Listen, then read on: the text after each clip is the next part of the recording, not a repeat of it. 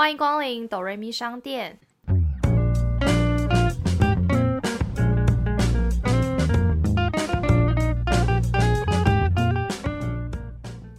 我是板娘多莉，我是小米。在这个节目里，我们会透过一部戏剧的剧情来分享身边的故事。到底是人生如戏，还是戏如人生呢？听到这里的朋友们，请先帮我们按下订阅加评分五颗星，这样才会有更多人听见我们。现在也开放小额赞助喽，只要一杯黑咖啡就可以当哆瑞咪商店的股东哟。哎呦，我发现这个咖啡越来越简单喽。没有，你没有发现我每次都有变化吗？有时候是咖啡，有时候是拿铁，有时候是真奶，下次可能是摩卡，对，看我心情，或是抹茶。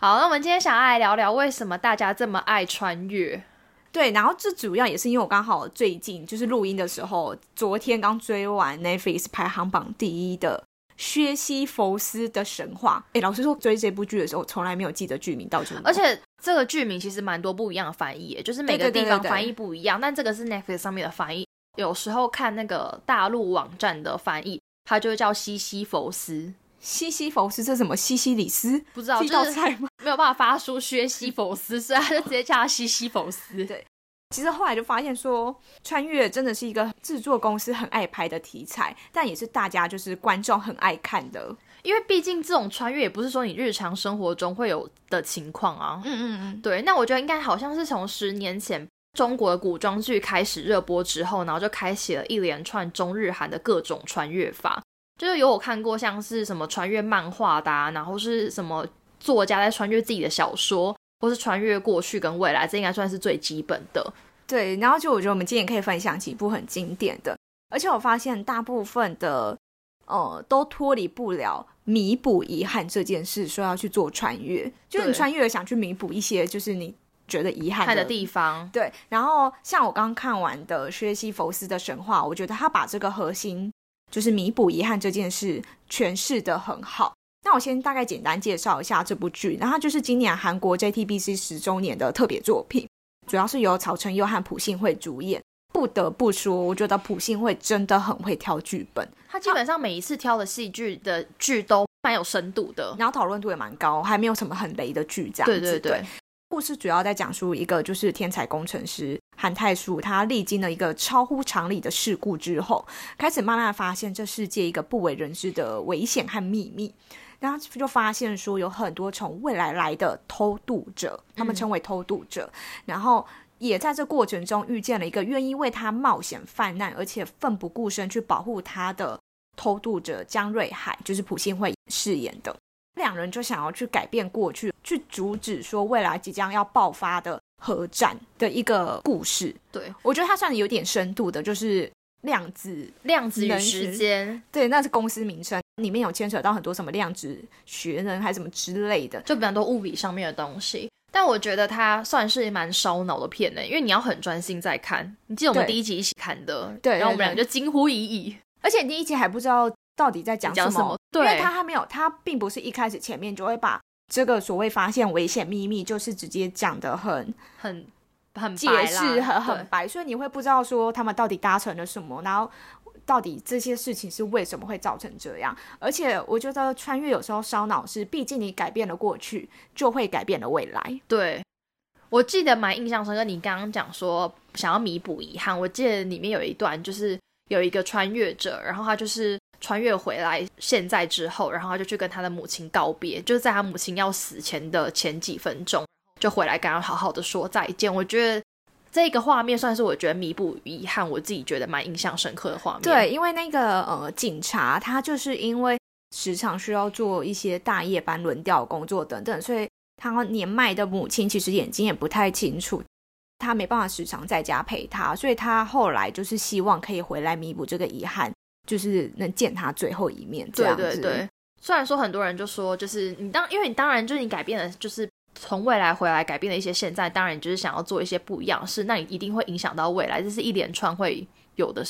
变故。对，所以通常就是穿越剧，我觉得都会有一点点烧脑成分，就是因为你要想着他现在回到过去做出了改变，有可能就会改变了未来，而且改变了未来，因为他如果是从未来回到过去，那既然改变了这个未来，也会改变了他现在回来这件事。它是一连串、一连贯的事情。对，而且我觉得在拍穿越剧的时候，导演的诠释上一定要把两个不同的时空，一定要诠释的真的是很符合那个时空，因为不然这样子在观看的人就会被搞混，就是觉得那他到底现在到底在哪一个时空？因为人物的变化不会到太大，毕竟是角色，他去诠释，他不会真的把你用一个很老的人或是一个很年轻的人，你们一定是同一个演员在演，所以很容易观众就是分不清楚到底是哪个时空的时候，就很容易会出戏。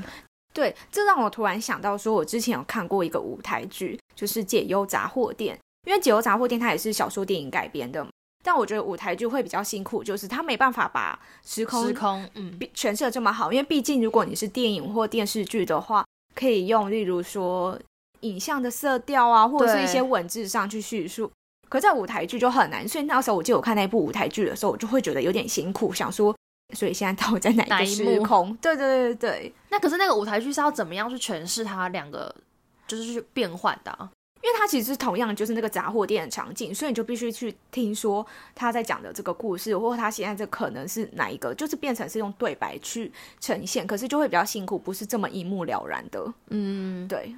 好，那其实说到穿越剧，我觉得我还是要讲，就是我其实最忠实追剧最一开始我们的始祖就是《步步惊心》，它就是二零一一年的宫廷剧。然后后来因为好像真的太有名，所以有翻拍成电影，然后跟续集。续集就是完全就是在讲就是比较现代的事情，或是还有韩国翻拍。但我觉得就是不管怎么样翻拍，我觉得原版还是让我觉得最印象深刻。那它主要就是在讲述一个在都市的白领的女生，然后她就是穿越到清朝的康熙的的时候，然后就成为了一名宫女，所以她就是有点深陷在各个的阿哥们之间的一些明争暗斗，然后还有一些情感的纠葛当中。因为她毕竟是从现代去的嘛，所以她其实是非常非常能够了解到这些历史故事，就是她可以知道到底是最后谁拿到皇位，所以她就看着这些人争夺这个皇位的过程。但她其实内心都已经知道未来会怎么样变化，所以她又不能讲出来，她好像就只能就是一直就是劝导，就是希望大家不要受到伤害，然后就希望他不要去做什么事情。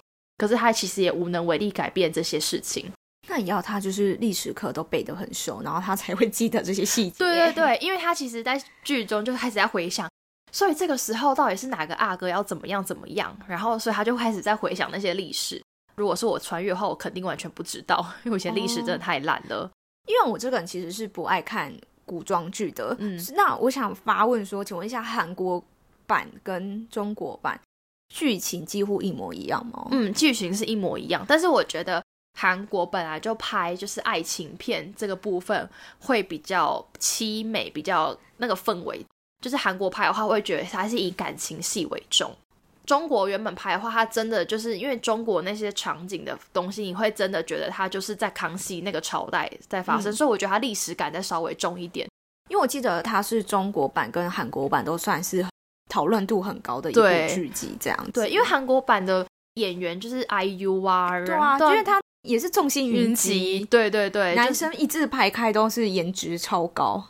那他们拍的就会有点真的比较爱情片，然后所以我自己也蛮喜欢韩国，因为如果本身就是女生也喜欢看一些爱情片的话，就蛮推荐它的。是不是中国版会比较着重在于一些后宫争斗？嗯，因为它毕竟会让你比较融入那种宫廷剧，但我后来觉得它的续集就没这么好看，我不知道为什么要拍续集，但是就会觉得停留在最好就可以了。通常就是讨论度很高，大家就会敲完第二季。可是大家其实也都知道，第二季好像目前没有一部是比第一季好看。对啊，就像电影一样，我觉得唯一就是玩命关头而已吧。但是我唯一就是会去电影院，然后每一集都看。那刚刚讲了就是韩国跟中国，觉得台湾近期的代表就是《想见你》。对，但其实前面我记得应该是第十一集，其实我们已经介绍过了，所以今天就不多聊这部了。刚刚你在介绍古装剧，我就想到还有一部，就因为我虽然不爱看古装剧，可是有一部韩国我蛮喜欢的，不过它是有点久远以前的，叫做《人显王后的男人》。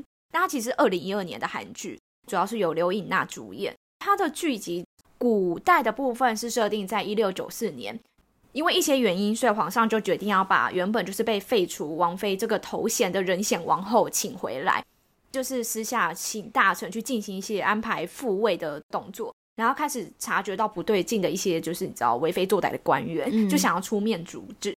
后来男主角就是弘文馆里的金鹏道，他就发现这件事，然后及时赶到，然后也保住了仁显王后的性命。可他就想要把这件事情偷偷呈报给皇上，可是他就被坏人盯上了。就在这个坏人的剑要刺进心脏的时候，他就突然消失不见。当时现代时空就是在二零一二年，然后女主角她就是在一个演艺世界上一直没有成就的一个女演员，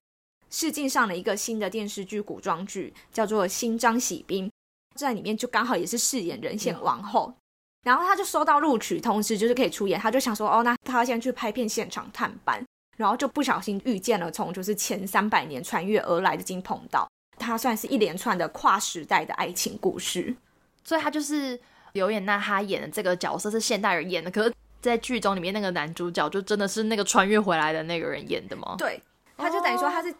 嗯，什么意思？是吗？我不懂你，等下你再问一次。所以他遇见的那个金鹏道就是过去古代那个男神正的那个男生，他很有趣，是说，因为他们在拍这部古装剧，他们一定会选在韩国的宫廷那种，对对对，大家也都会穿韩服啊，传统的衣服，然后再拍戏。可是偏偏就是男主角金鹏道又是从同一个时代三百年前这样穿越而来到现代，他就以为也是在他的那个年年代代。一一六九四年，殊不知其实二零一二年，因为大家也都穿传统韩服，可能一些工作人员他觉得很奇怪现代服嘛，所以他是当下就马上觉得有点怪怪的吗？他一开始可能会有点不知道发生什么事，因为我觉得通常有一些突如其来的穿越，你不觉得穿越当下那个人都会不知道发生什么事，哦而会有一些古代跟现代文化不同有趣的点，通常都是导演会想呈现一些幽默或是好笑的点。哦，穿越通常过去的时候，然后问别人说现在是什么时候，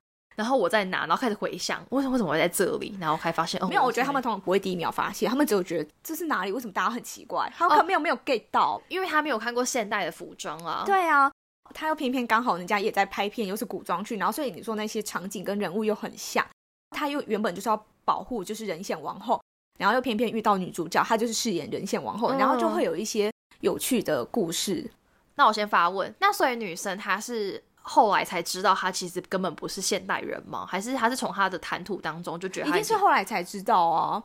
因为毕竟他可能从古代来的话，讲话的方式应该会蛮文绉绉的吧？，对对对，因为我记得就是如果是中国的宫廷剧的话，那些人就是讲话就会是比较那种文言文对对对，就没有那种白话。啊，就是会有一些就这方面很好笑的故事，就两个人一些对话或者是行为这样。哦，懂懂懂。嗯嗯嗯，好，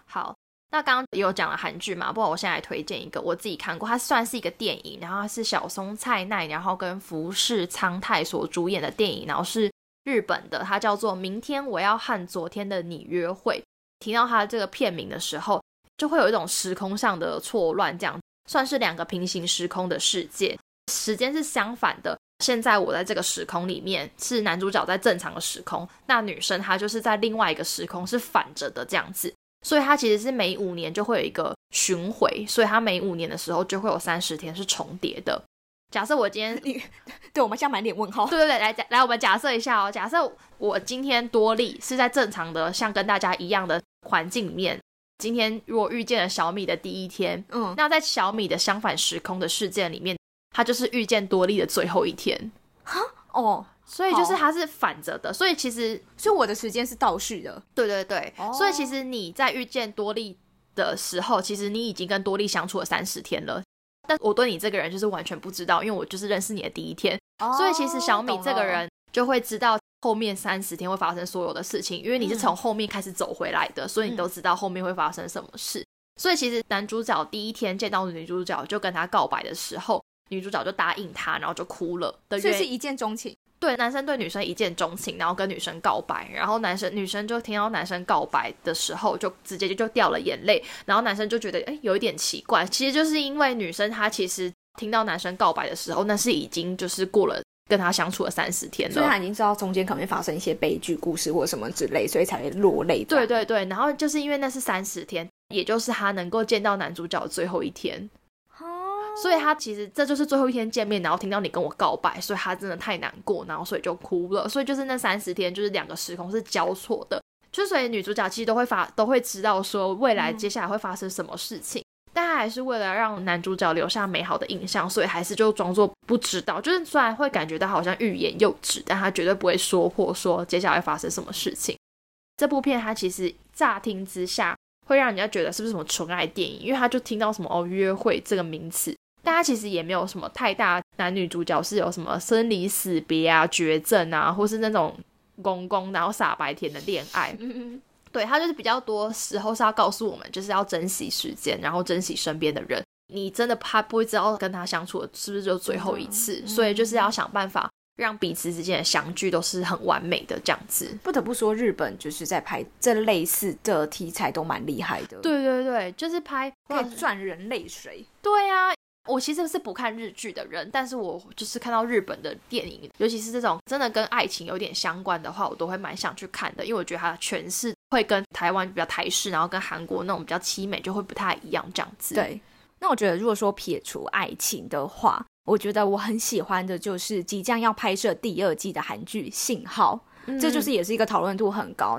这部二零一六年韩国电视台 TVN 的十周年特别作品，然后是由金惠秀、赵正雄还有李帝勋主演的。后来还陆续有被中国和日本翻拍。主要故事是在描述一位在心理分析犯罪侧写值很厉害的一位，对，就侧写师。嗯然后他透过偶然不小心捡到了一只就是很旧型的对讲机手机那种类似的，联系上了一个就是十五年前一位作风独特的重案组刑警。那他们就是两个人就横跨古今，等于是跨十五年，交换线索，然后携手调查长期被警方忽略的一些常年悬案，而且这些悬案都算是很重大的，可能是什么连续杀人犯这种的。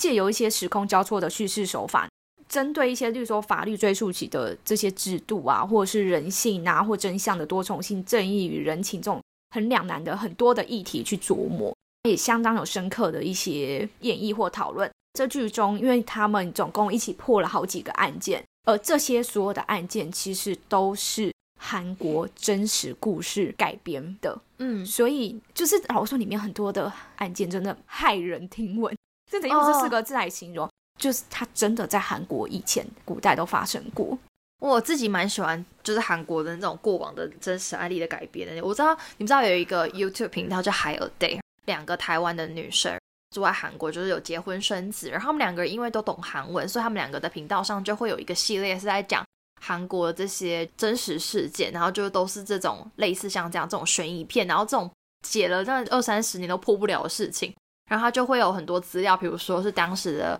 他查了一些韩国的资料，然后韩国网民讲了什么东西呀、然后这个事情的走向啊什么的，就是好多这种类似这样这样的片，然后都蛮吸引，真的很像在听他讲这个故事。因为毕竟我也不懂韩文，所以我也不太可能会去 Google 这类型的事。因为我觉得这故事还有很精彩的点，就是说，毕竟很跨十五年，因为日新月异，科技在进步，所以十五年前在一些资源有限的情况下，你可能很难去找到一些证据，或者是去突破一些盲点，或找到凶手。十五年后，可能有一些比较新颖的嗯方式，两个人可以一起携手去突破这些案件。刚刚讲到说，就是法律追诉期，因为嗯其实这些重大案件就是刚好都面临到法律追溯期快要到期了。所以，如果到期后，这些如果凶手再被找到，他们是不需要受法律制裁的。所以他们也等于说，在十五年后赶在就是法律追诉期到期前，然后再去破案，找到凶手，给他严惩。这种案子很多凶手对就会干脆就躲到那个时候。对他们就觉得他们只要平平安安，然后躲过那时候，反正这社会或者法律也不能拿他怎么样。其实不是只有韩国，台湾也都有法律追溯期这件事。对啊，那如果就大家蛮喜欢这种片的话，就是不喜欢那种粉红泡泡，其实也蛮推荐韩国的，就是三大悬案华城连环杀人案，然后它其实也有改编了，然后变成一个韩剧叫做《隧道》。然后他讲的就是一九八六年，就是有一个刑警叫做普光浩，然后是杀人案的犯人，然后就穿越时空到达了二零一七年，就发现了过去跟现在一些连接，然后开始调查，所以他也算是一个就是这种悬疑推理片。在这个真实的案件里面呢，他就其实是这个杀人案，这个人总共杀了十个人，然后哦，那个真的很可怕。对，然后最后一个人就是幸存下来。那行凶的过程几乎都一模一样，就是先把女生绑架了之后强奸，然后再把她勒毙。这个案子就是因为它发生在华城这个附近，所以叫华城连续杀人案。真的是历经了就是三十三年之后，就是在二零一九年终于成功破案。我记得他好像有一阵子也是深受于就是什么法律追溯期，终于在真的快要接近的时候才抓到犯人，然后将他投案这样子。而且其实从信号或这部就是隧道，我就发现韩国的连续杀人案都很长，就是他们会用一样的手法杀人。然后都会留下一些他们属于他们的 sign，就是可能有一个记号这样子，代表是他们的作品。通常也很容易引起一些模仿的人，然后想用相同方式犯下这个罪行。他们可能会想说，反正最后都会推给这个嗯那个连续杀人人案，但其实从中间可能都还会有一些他们不为人知的小地方、小细节，会被警察发现说，哦，这不是当初那个连续杀人案的人。因为我觉得同一件事情，然后两个不同的人做，肯定留下的线索也是不一样的。因为毕竟警方不会把所有的细节都公开，所以他可能知道的也有限。嗯，但我记得那时候隧道最后凶手是一个很意想不到的，就是连我现在看到那个男演员演出，我都会想到他在隧道里面很可怕的模样。这男演员不是你喜欢的演员吗？不是我说坏人啊哦，想说，Hello，哦刚刚是非要去哪了吗？对，我刚刚有点突然出戏。看这种类似的片，你就会很有趣的是，你在过程中你会一直跟着他们破案，然后一直猜说，所以真正的凶手到底是是谁？对对啊，毕竟也不是这生活中会遇到的事情。而且其实我觉得隧道也有，就是讲到我们刚刚讲的，就是穿越都会有一个核心是弥补遗憾，因为他们中间有一些亲情的纠葛，然后再穿越这个时间点，然后到现代之后，也可以去弥补一些亲情上的东西。那今天节目的最后呢，因为我们刚刚分享了非常多就是亚洲的一些剧情，这样，子有。中国、台湾湾、日本、韩韩国对，好，那听到最后一定要分享一个，就是我们都蛮喜欢的一部洋片，叫做《真爱每一天》。对，它算是一个浪漫的喜剧。先简单介绍一下他的故事剧情好了。男主角在二十岁的时候，然后他的父亲告诉他说，我们家的男生呢都有一个超能力。他就是只要在阴暗处啊，然后双手一握，然后用力回想你想要去哪一个时空，你就可以穿越到那个时空，回到过去。所以父亲就是说完这个晴天霹雳的消息之后，他就问 Tim 说最想要做什么事？你猜 Tim 最想要做什么事？哎，你看过了，不用问。好，大家可以猜一下。Tim 就是非常直男，就回答说我要交一个女朋友，我想要谈恋爱这样子。就是他去认识的女生，然后因为他不太会跟女生相处，非常多时候双手一握，就是发生了某些事情，然后没有处理好，他想要再回去跟那女生，然后再重新发生一次这样子。嗯，你刚刚是不是在试着双手一握？哎，你被你发现，我知道。就我们不行，我们是一般人，我们不是 Team 家的人。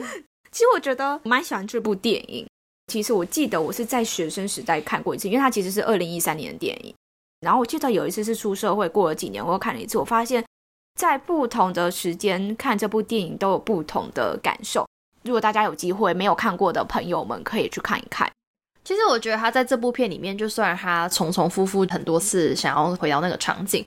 他可以重新再做好一件事情，可是他没有办法去改变人心。假设这女生真的不喜欢，他也很难因为重新再做一次之后，呢，我就改变这个人，然后因此爱上他。他可能就只能把自己做得更好，或者是去发现女生 care 的点是什么，然后去去让自己不要出错或什么。但是如果说这女生，你即使穿越一百次，她也不可能因此改变人心。嗯，对啊对啊。就是人心是没办法改变的。其实我觉得就是真的。很多穿越剧都是想要弥补后悔，但是我觉得最重要的事情就是希望大家都可以活在当下。对，因为毕竟就是穿越真的是一个目前、技术真的没有。有办法做到的事情。对对对，就是没有时光机，就是目前还没有就是哆啦 A 梦啊。大家还是我觉得珍惜当下。我觉得这些穿越剧想要告诉我们，就是珍惜当下，不要让自己做出后悔的事，或是让自己造成遗憾，嗯，去用力生活每一天。没错。哎，那你有想过，如果有一天你穿越，最想要弥补什么样的事情吗？或是你最想要做什么事情？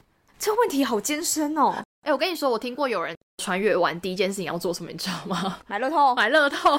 这太肤浅 真的了吧吗？就想要一夜致富，一夜致富啊，就是跟那个啊《学西佛斯》里面一样，男生对啊，就是那个坏人一样。可是这就是等于你要先知道你可以穿越，你才能去记下乐透号码。请问谁会记下每一期的乐透？好我跟你讲，那我觉得可以记股票，就是哪一只股票突然回升哦，那你这个的话，让我突然想到有一部就是台湾的电视剧也蛮好看的，叫做《一九八九一念间》，在二零一六年的台湾电视剧，由张丽阳、邵雨薇还有豆花妹蔡黄如主演。它其实也是有就是穿越这个题材，而且跟刚刚我们介绍隧道很像，因为男主角张丽阳他也是就是骑车经过一个隧道，哦然后摔车之后，哦我想起那部穿越了。但因为那部剧我是从中间开始看，他们那时候应该已经穿越后了，所以我就从一路把它看到。应该是因为我记得很早，就是第一集吧就穿越了。对，他男主角张丽阳，他是饰演一位陈澈，就是我刚刚讲一个意外之后，他就穿越时空，然后回到他出生的前一年，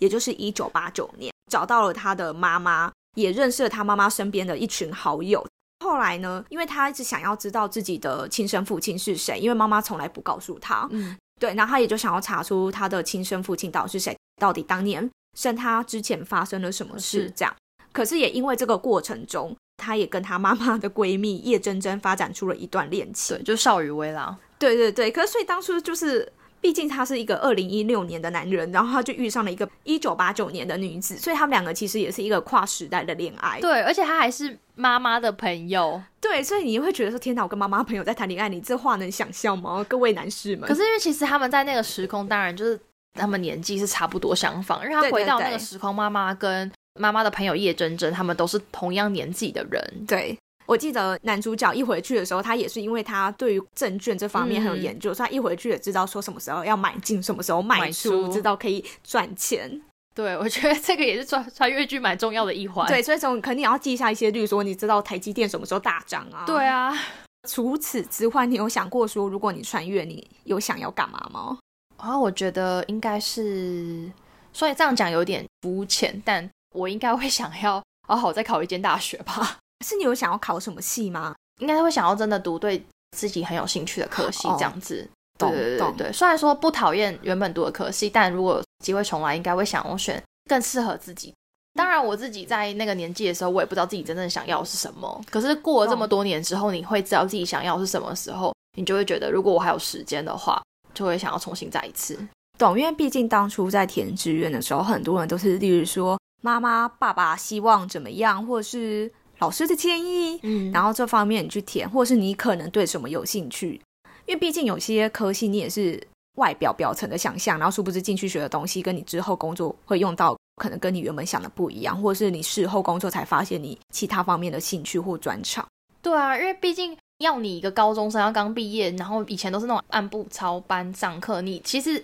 亚洲圈真的很难发现自己真正有兴趣的事情是什么。嗯就他可能不会像欧美这样，学生就是比较早下课，你有很多自己个人的空间，你可以培养自己个人的兴趣，那样算是蛮迷茫。虽然自己不讨厌，但是你可能真的没有到那么喜欢。当然，很多人就会说，那你就转系啊，或是重新再重考。可是我觉得那种背负着就是时间的压力跟世俗的眼光，没考上的话呢，我是、哦对啦啊，就是我觉得太多因素了。而且很多人是真的工作后才发现这不是他喜欢或想要的。毕竟你在学校所学的跟工作上应用的有时候是两回事。对啊，因为像有些人说，他发现他其实不需要读大学，高中毕业就出来就开始工作，因为他觉得他工作不需要大学的学历，可是他还是读了大学。其实我觉得以现在就是台湾其实算是蛮现实的社会，多少都还是需要大学的学历。只是说你可能真的就是浪费四年时间学一些其实你在工作上不一定会用到的东西，这比如讲老师。可是就是大部分的企业或公司还是很现实，就是你有没有大学毕业，跟你只是高中毕业，大部分还是会选择只有大学毕业。对，就是我觉得它变成是一个门票，